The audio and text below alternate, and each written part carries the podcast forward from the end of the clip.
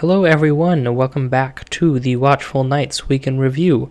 My name is Ishiv, or at the Watchful Night on Instagram, or just Watchful Night on Letterboxd. I'm going to go through the movies that I watched this past week. Not a lot of them, but hopefully you'll get a little more color than my reviews, and followed by a movie to keep on your radar, and then five movies to watch when. Remember to keep letting me know what you're liking, not liking, so I can improve the next episodes. Okay, so to start off, we, I, sorry, we, um, I watched, you guys were there in spirit. I watched a bit more of Silicon Valley. It's it's still very good. Um, really enjoy how current it is without feeling like the glass onion sort of thing, where they're just like putting stuff in there because this is actually relevant to the context. But yeah, I'm enjoying it. Um, didn't watch any more of Twin Peaks. I know you season four, part one is out not too keen on that, but you know that I feel like that movie's gonna that movie that show is gonna suck me back in, regardless if I'm think it's good or not. So so we'll see how that turns out, and I'll report back later. Okay, so I started the week off um, on Saturday night. I watched a Big Boy, like one of the best movies that I know that I have seen, not one of my favorites, but it's definitely one of the best movies that I have seen, and it's Lawrence of Arabia. Um, this was released in 1962. It's directed by David Lean. It stars Peter O'Toole, Alec Guinness, and Anthony Quinn. And it tells the true story of this man named T.E. Lawrence, um, who united the warring Bedouin tribes during World War One to, to fight against the Turks and, and ha- actually hold some sort of formidable ground. And this received an 8.4 out of 10. So, what I liked about this movie, pretty much everything. There's like not a single main flaw with this movie that I can point out, other than the fact that there is only one Egyptian dude. The rest of the people are white guys, um, and there's absolutely no women in this movie. I think there's a scene where there is a few of them, but they don't say words, and that's like something that's so obvious. Like it's not the type of old movie where you look past that sort of thing. It's just like really not there. But everything else about the movie was great. Um, the cinematography was awesome. The music was obviously really great. The acting, the performances were great. Um, it's just like so overwhelming and so much movie. Like it's it's like the most movie of movies that I have seen beyond um, 2001. That it's just such a great experience um, when you're watching it because you really feel like that. Yes, this is what a movie can do. This is what a movie should be like. Um, but there are three things that I really liked about it. So the first thing is that it, it's obviously it's this huge epic and it's massive and it's overwhelming, but it's also so personal and it's it is a character portrait. This movie is more of a character portrait than um, most other regular movies, and for an epic, obviously, it's very more on that side. Um, it's really about this inner turmoil that Lawrence faces and how best he can resolve that for himself, for the English, for the Turks, for the British. I said for the English already. Um, so I really, really appreciated how this movie can be so big yet so intimate as well, which I haven't seen before. Um, yes, this movie's long; it's nearly four hours, but the length is really not an issue because something is all something is always going on. There's something always to be interested in, both in terms of the actual story and how it's playing out, but also because of the filmmaking, which is really nice. And yeah, the music was great. The cinematography was really good. Those are like the two standout technical things. Um, that I think back on it, I really liked the editing as well. Um, and then the other thing that I was scared about going into this movie is that the Arabs will be just portrayed as these like faceless people who didn't have any agency, and you know it's like about a white savior. And they they did they did not do that, even though they were portrayed by white guys. The original Obi Wan Kenobi was this like major Arab prince, um, which was really interesting. Um, but yeah, they they made them full developed people, people who knew what they were doing, were knowledgeable, were not uneducated or barbaric in any way, and responding to this. And what I really liked about this movie is how self aware it was that this movie is literally just about a white guy saving, well, you know, in quotations, saving um, these Arabic, uh, these Arab people. But this movie is very aware of that fact, and that's one of the things that Lawrence goes through and that he has to acknowledge. And thing that he both enjoys about his status and things that he really repulses him about his own self. So that was really, really awesome. Okay, so the amount of good stuff that I'm saying, what I didn't like about this movie. It is not one of my favorites because, well, not yet. I think I have. I'm so excited to rewatch this, and I know I have to just because it's Lawrence of Arabia and it, it, deserves to be rewatched again, regardless of how you like it or not. But as much as I was taken aback of how monumental this movie was, and the more and more I found Lawrence very interesting as a character, he's just not someone you can completely get on board with. And and I don't mean in terms of what he's doing and saying and he feeling like that is all there, that's all fine, but it's not someone you are that you would like to be by his side the whole movie. There's something about that. There's like somewhat of a disconnect there for me. And the the easiest comparison that I can make to it is if you have seen Mank, the 2020 David Fincher film, to a much uh, higher degree. Obviously, Mank is of definitely a movie and definitely a character you can't relate to, but he's very interesting, and I would love to spend more time learning about him through the movie, but you don't necessarily enjoy spending time with him himself. Um, so that's kind of the way I felt about Lawrence, and I think that was the main issue. Um, is that as much as I enjoyed watching what they were doing with Lawrence as a character, the more and more I was hoping that we were gonna sh- that Lawrence was gonna um, interact with some other people. Um, so yeah, would I recommend it? Of course I would. You know, just watch it because it is Lawrence of Arabia. Influenced so many things that you've seen, so many filmmakers today, and you know, the more and more I've sat with it, the more and more it's gone better with just me thinking about it. Like I haven't stopped thinking about this movie ever since I watched it, and I do need to rewatch it. And I have a strong feeling it will become one of my favorites after I rewatch it. Um, but there's some there's like a missing link right now that I can't entirely say that it is one of my favorites now. Um, but I can positively say that it is one of the best movies I have seen. So yes, I would definitely recommend it. Okay, then on Thursday night, we wa- uh, we oh my god, assuming you guys are all here watching this with me, I watched Gangs of New York, um, released in 2002, directed by Martin Scorsese, stars Leo, Leonardo DiCaprio. I wrote Leonard DiCaprio. Um, Daniel Day Lewis, Ken Cameron Diaz, and John C. Reilly and Brendan Gleeson are in there too. Um, and in the 1800s, this story revolves. Um, it takes place in the 1800s in New York. There's this guy named Amsterdam. That's Leo's character who returns to this area um, to get revenge on his father's killer, Bill the Butcher. That's how the movie opens: is his father dying at the hands of Bill the Butcher. And this received a 5.9 out of 10. I, I have very mixed feelings about this movie.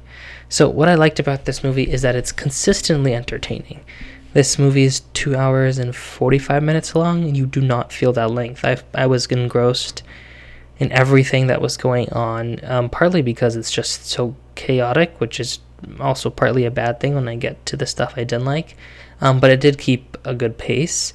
Um, the story is quite simple. Like you can predict the ending the moment it begins, um, and you can predict how the story is going to develop. Um, but setting it against the backdrop of you know religious feuds and social issues, and in the midst of the Civil War it made the story a lot more interesting, um, which is great.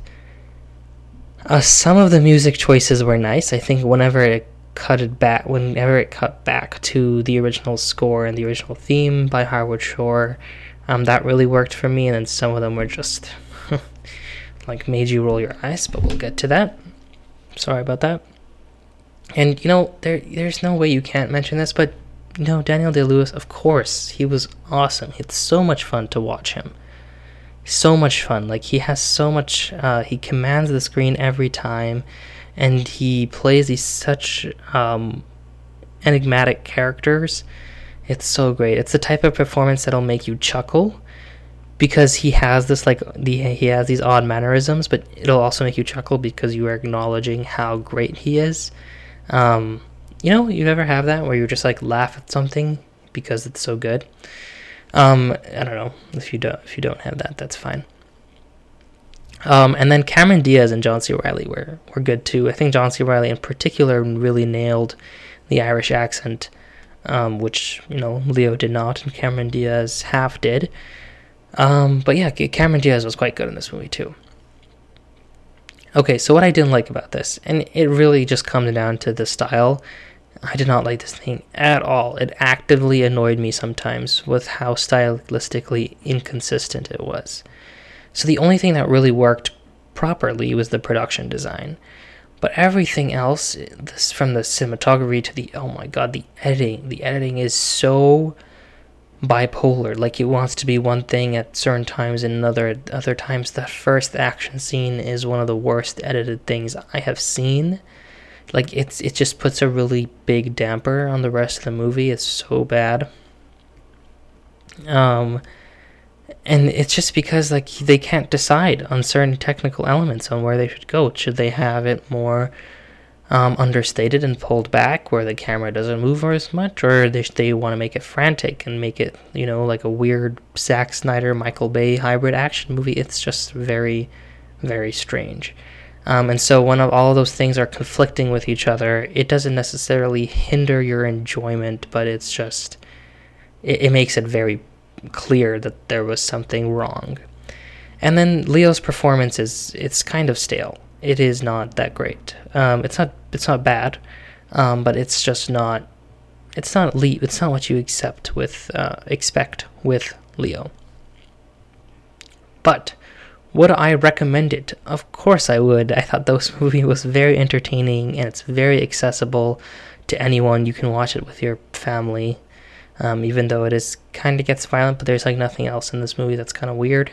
So it's very accessible that you can watch with a group of friends. Um, so yeah, on if with anything else, just watch it for Daniel Day Lewis. Like I was looking forward to every other time he would come on screen, um, just because he's so magnetic. So yeah.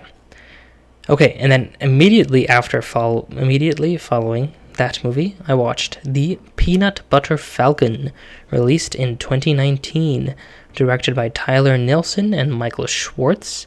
It stars Shia LaBeouf, Dakota Johnson, and Zach Gottsagen. Gottsagen. And this received a. Well, let me tell you what it's about first. Um, Zach, who suffers from Down syndrome, runs away from his care home to become a wrestler and runs into Tyler, who is Shia LaBeouf, who is also on the run. Um, and they formed this really nice bond, and this received a 6.5 out of 10. You know, 2019 was just like a good year for movies. Um, the more and more we th- you think about it, like you know, people say 1999, um, 1967, 1994. Those are like historically really good movies, and no one has really found a year in the 21st century. Um, even though 2007 and 2014 and 2017, for that matter, come kind of close. But I think 2019 takes the cake right now. Um, regardless, so what I liked about this movie is that it's it's very sweet, very comforting. Um, it's like the type of movie that reinstills your faith in people um, just because these characters are so likable. There's nothing wrong with them. You would love to spend hours with them and hope that they meet you someday because they're great. Um, it takes place in the South, and something about this way the movie was filmed, the music, um, it's very inviting. Um, it's the type of it's the type of setting that really envelops the story quite nicely, and the dialogue was pretty good. There's some genuinely funny moments in there. Um, which is nice. So you're wondering why is it a 6.5?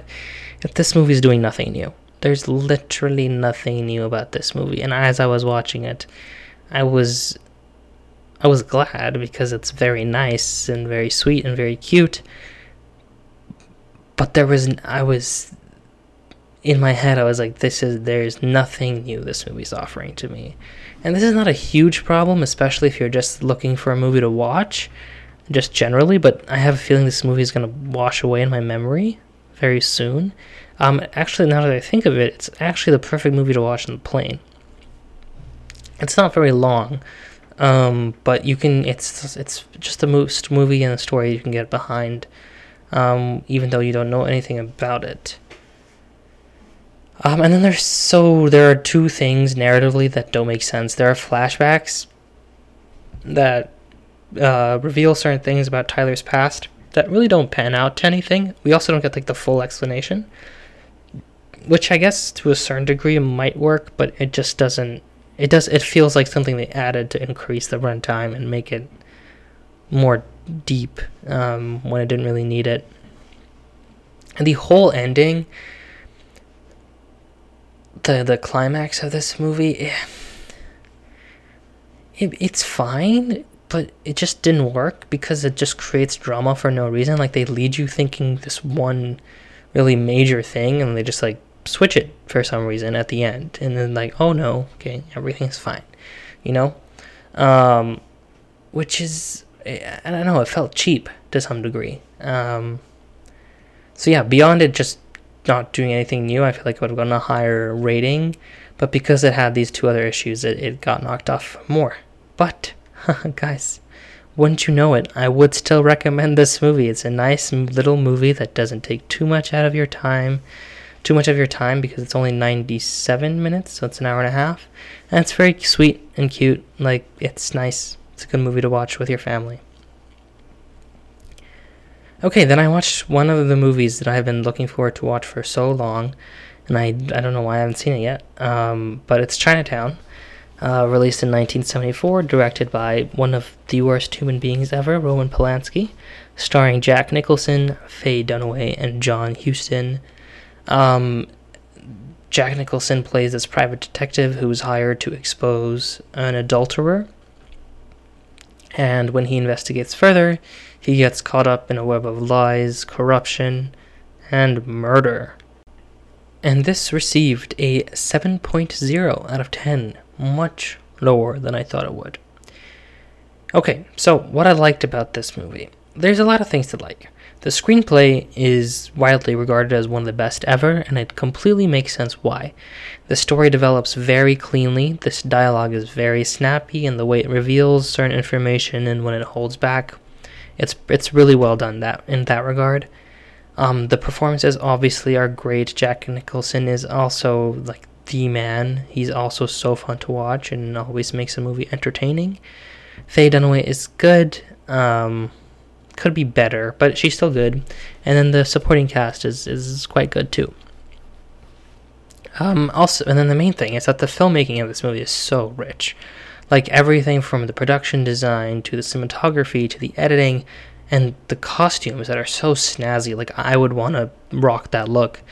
Um, everything is so well done and so and makes you feel like you have to analyze every single shot because there's so much that's going behind it. There's this one shot when um, Jack Nicholson is talking to Faye Dunaway from the outside of a car, and you see her reflection. And it's not like one of those sh- you know general shots we've seen, but it's like faded, and she becomes more clear as he walks away. It's just you know things that make movies elevated to that next level. So everything about that was great. Now, what I didn't like about this movie is the plot just really didn't engage me. And a movie when it's kind of all plot, it, that's kind of sad. So there are some developments that you whole like I wholeheartedly expected. Like I'm not li- I saw so many things coming that were designed not to be seen coming and something that you would want to pick up the clues afterwards but it, they just make things so obvious and then there's some developments that are unexpected yes but they feel so out of place. They're, it's just like this is not natural for the story that i'm watching or the tone of the film. It's just it, it becomes very very weird um, for no reason i think. And the end reveal, the ending did like the actual last two, three minutes of this movie are, are very good and then close everything out nicely. But the end reveal just felt a bit off. Like there's a certain detail about the end. Um, once you get halfway to the movie and you meet a certain character, you immediately know how it's going to end. Also, so that part wasn't that um, you know shocking, but there is like one other twist in there that reveals a certain detail about a character we've been tracking, and it's it's just kind of weird. Like I don't understand why that has to be an element to the story. Like, I don't know. I get. I don't get what that purpose is. What the purpose is that of that is. Wow, that was not good English. I don't get the reason why that thing is there. Um, and it really. I mean, this may spoil it, but no, I don't think it does. Um, it really makes it hard to separate the art from the artist, um, especially with that final detail. Um, you just like read things differently. Which sucks, but you know, he's a bad person. So, would I recommend it? Yes. I mean, I would still recommend this movie. It's a very cool and a snazzy movie to watch, and again, it's one of those movies that you just have to watch because it's Chinatown. Um, that is reminiscent of the last line of the movie. So yeah, I know I had some like big critiques of the movie that I watched, the movies that I watched this past week, but I think all of them are movies I would recommend regardless. Um, but very, very excited to rewatch Lawrence of Arabia um, later because I feel like that that's the type of movie that I will fully appreciate and enjoy um, on a rewatch. Okay, so that's what I watched this past week. Now there was no like 2023 movie I watched. Um, there were none of these movies that were not talked about or anything. I mean, I guess the Peanut Butter Falcon to a certain degree is kind of forgotten, but like it's not also a movie to keep on your radar. Um, a movie that I chose is this movie that I felt didn't get the due credit. Um, maybe because it's not, you know, purely amazing, but it's pretty good. It's Nine Days, released in 2020, directed by Edson Oda, starring Winston Duke, yes, Mbaku from Black Panther, Zazie Beetz, and Bill Skarsgård. So you have, you know, someone from Black Panther, someone from Joker, and Pennywise. Um, and the plot summary, or, you know, blurb thing, is that a reclusive man conducts a series of interviews with human souls. I'm not, I'm being serious, for a chance to be born. Now, if that premise doesn't hook you already, like, then we're kind of at a fault but that should be interesting. That's that's very I think that's very interesting, and that's why this movie keeps you hooked throughout. You're wondering where they're going to take it. Um, it is a very meditative film, so it it takes it more on the abstraction side than the actual like mechanics, inception side of things. Um, but it still keeps you hooked throughout the rest of the movie. And when I was writing um, my notes for this episode, the more and more the performances just came rushing back to me. Um, just because Winston Duke is so good, Zazie Beetz is so good. Bill Skarsgård is also really great. There's someone there's someone else major in this movie. Oh yeah, Tony Hale. Tony Hale is in this, and he plays. Uh, yeah, he's really good in this movie too.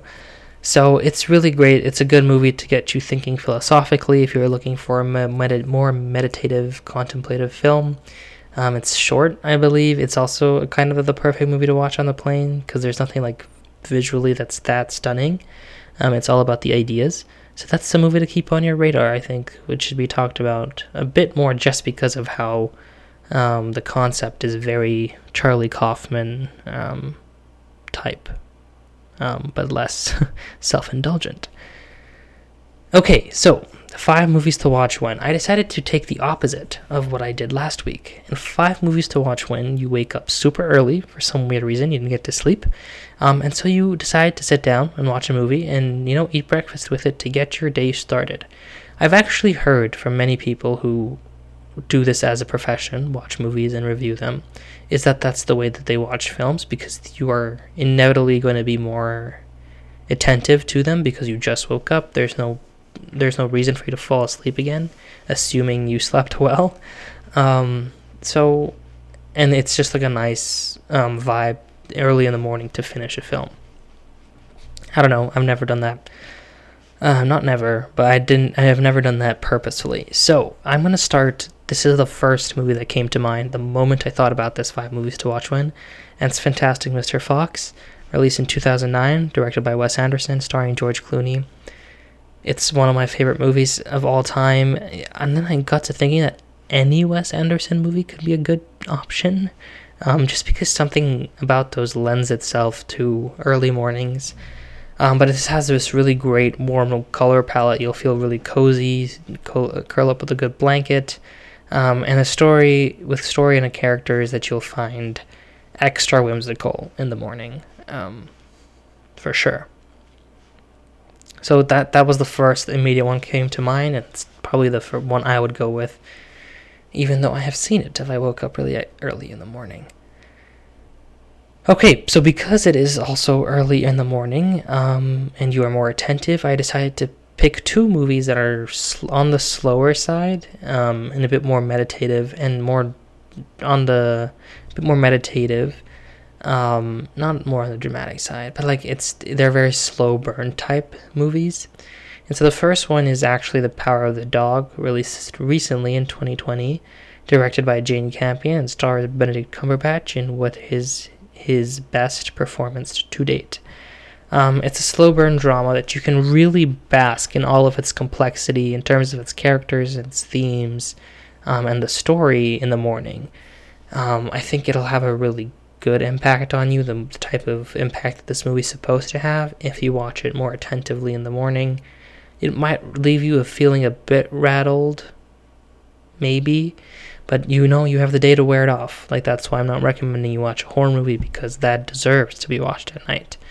Um, so yeah, The Power of the Dog is a good one. It's you know if you would have watched it when it was like 9 p.m., you would have found it extremely slow.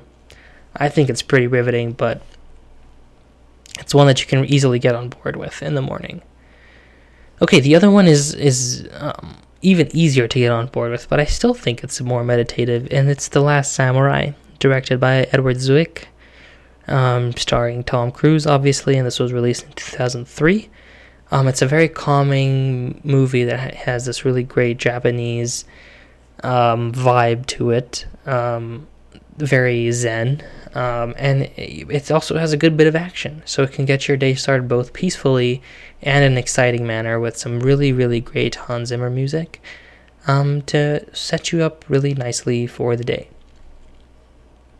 Okay, then the last two movies. There is nothing that screams um, old Hollywood black and white films like The Early Morning does. So, my other recommendation is Brief Encounter, um, released in 1945, directed by D- David Lean and Celia Johnson. I was initially going to say Casablanca, but I think um, Brief Encounter is better because it's it's it's not much shorter. It's 20 minutes shorter, but it's only 80 minutes. I have talked about this movie on this podcast before. It's a very very nice romantic film um, that captures all the romanticism and the tra- and the tragedy behind trains and train stations about being living in this transient sort of situation where you are moving away, but you can see the person as you're moving away. I think all of that iconography is works really well for the movie. Obviously, influenced a number of Bollywood films. There's there's a reason why we use trains so much, regardless of the fact that it's culturally very important. But I think this movie um, them as a setting for romanticism and the tragedy behind that. Um, and it, ha- it has a would have a really good impact, I think, early in the morning.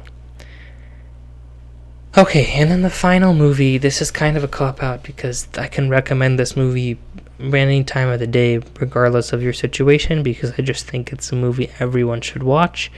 Um, it's Citizen Kane, released in 1941, directed by Orson Welles, and stars Orson Welles himself. There's something I, I need to say about this movie. It's it's probably it's widely considered one of the best movies of all time. Um, so influential for so many different reasons a movie that I was so ready to say was overhyped when I began watching it, but then I was just it completely sold me the moment it finished because you got what everyone was raving about back in the day and even now. Um, so, and it's a movie that you can truly appreciate when you're paying attention to everything, not because it has this like super intricate plot or anything, because you can appreciate everything else that's going on in the frame, and you are taking it all in, and it actually works really well in the morning.